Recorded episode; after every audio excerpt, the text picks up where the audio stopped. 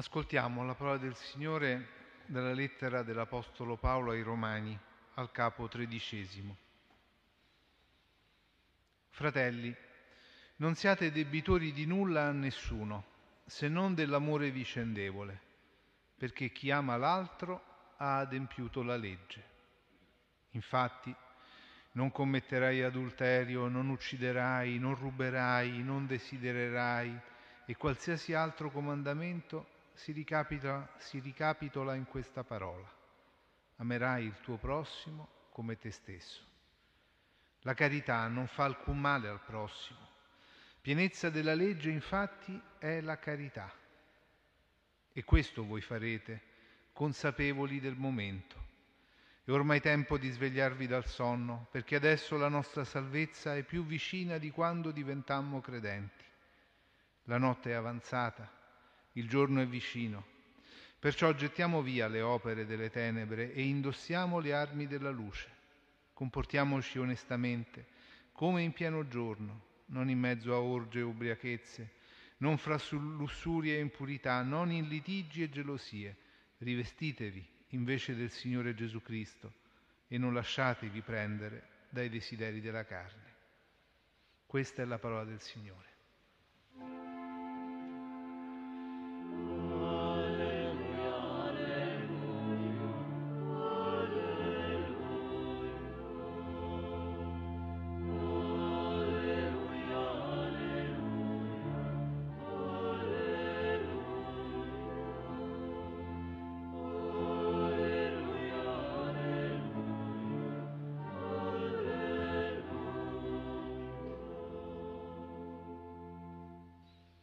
È ormai tempo di svegliarvi dal sonno, perché la nostra salvezza è più vicina ora di quando diventammo credenti. Ecco, fratelli e sorelle, queste parole dell'Apostolo ci chiamano a un risveglio dal sonno. E c'è una tentazione in questo tempo segnato dal male, dalla guerra, a rassegnarsi, a cedere a quel sonno interiore che fa vivere ripiegati su se stessi, distratti, presi da sé, senza interessi e senza grandi visioni. E colpisce la raccomandazione di Paolo che afferma, questo voi farete consapevoli del momento. Sì, perché in fondo la condizione del sonno è di chi vive in un certo senso inconsapevole del momento. E la preghiera della sera allora diventa per noi tutti come un momento della giornata in cui diventare consapevoli nella propria vita, illuminati dalla parola di Dio. E la parola che illumina la storia e la vita ci rende e ci aiuta ad essere consapevoli del tempo presente. Ma questa parola ci aiuta a guardare alla storia con lo sguardo della fede. E dice l'Apostolo che c'è una salvezza che c'è più vicina di quanto crediamo o pensiamo. E in questo tempo di avvento in cui in fondo viviamo l'attesa, l'attesa di un tempo nuovo, c'è bisogno di un risveglio del nostro cuore, proprio per far sì che questo tempo non passi in vano, senza aver prodotto un cambiamento radicale della vita. E questa infatti la tentazione di coloro che, come dice l'Apostolo, nel seguire la carne nei suoi desideri seguono in fondo se stessi, il proprio istinto, il proprio essere naturale, anche imponendosi agli altri, al mondo, con i propri limiti, dicendo io sono fatto così, non posso essere diverso.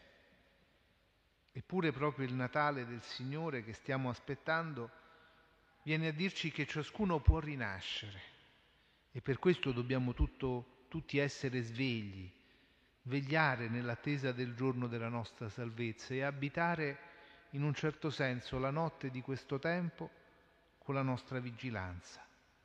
Il tempo della veglia è il tempo della preghiera, ma quando seguiamo le nostre abitudini, in fondo rimaniamo come incapaci di riconoscere una voce diversa dalla nostra. Non riconosciamo questa voce della parola di Dio che ogni giorno ci accompagna.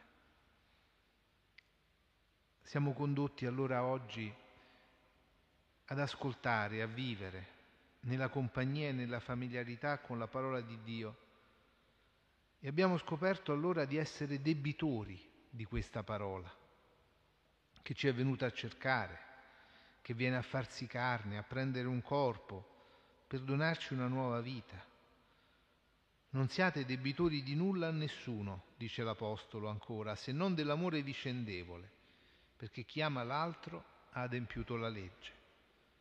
Ecco, in un mondo in cui non si ama avere debiti, perché si preferisce relazionarsi solo con sé, ci riscopriamo in realtà tutti in una debolezza, una fragilità comuni, tutti debitori in realtà dell'amore di qualcun altro. E mentre nel mondo il debito è qualcosa che rende schiavi, il debito dell'amore vicendevole rende liberi e più forti davanti al male e alla solitudine. Riscoprirsi debitori in questo tempo vuol dire anche sentire l'urgenza di restituire un po' dell'amore che abbiamo ricevuto. E tutti, fratelli e sorelle, per questo siamo debitori. Basta pensare alla pace. La pace non è un dato scontato ed essere consapevoli del momento vuol dire anche sentire che abbiamo un debito di pace verso i popoli che soffrono in guerra, dall'Ucraina al mondo intero. E questo debito verso la parola e la pace ci dice che tutti hanno diritto alla pace che viene dall'amore. È l'esempio che Gesù ci affida, proprio lui, nascendo in mezzo agli uomini senza chiedere nulla in cambio se non di essere accolto con amore. L'amore non fa nessun male al prossimo, dice l'Apostolo. E noi sentiamo allora oggi ancora più l'urgenza di vivere questo amore, proprio perché ci avviciniamo a questo Natale e tanti possano vedere dissipare le tenebre del male che ricoprono la terra, con tanti segni di ingiustizia, di violenza, di povertà, che feriscono la vita di tanti uomini. Comportiamoci allora come in pieno giorno, come alla presenza di Dio, perché la nostra vita sia luminosa.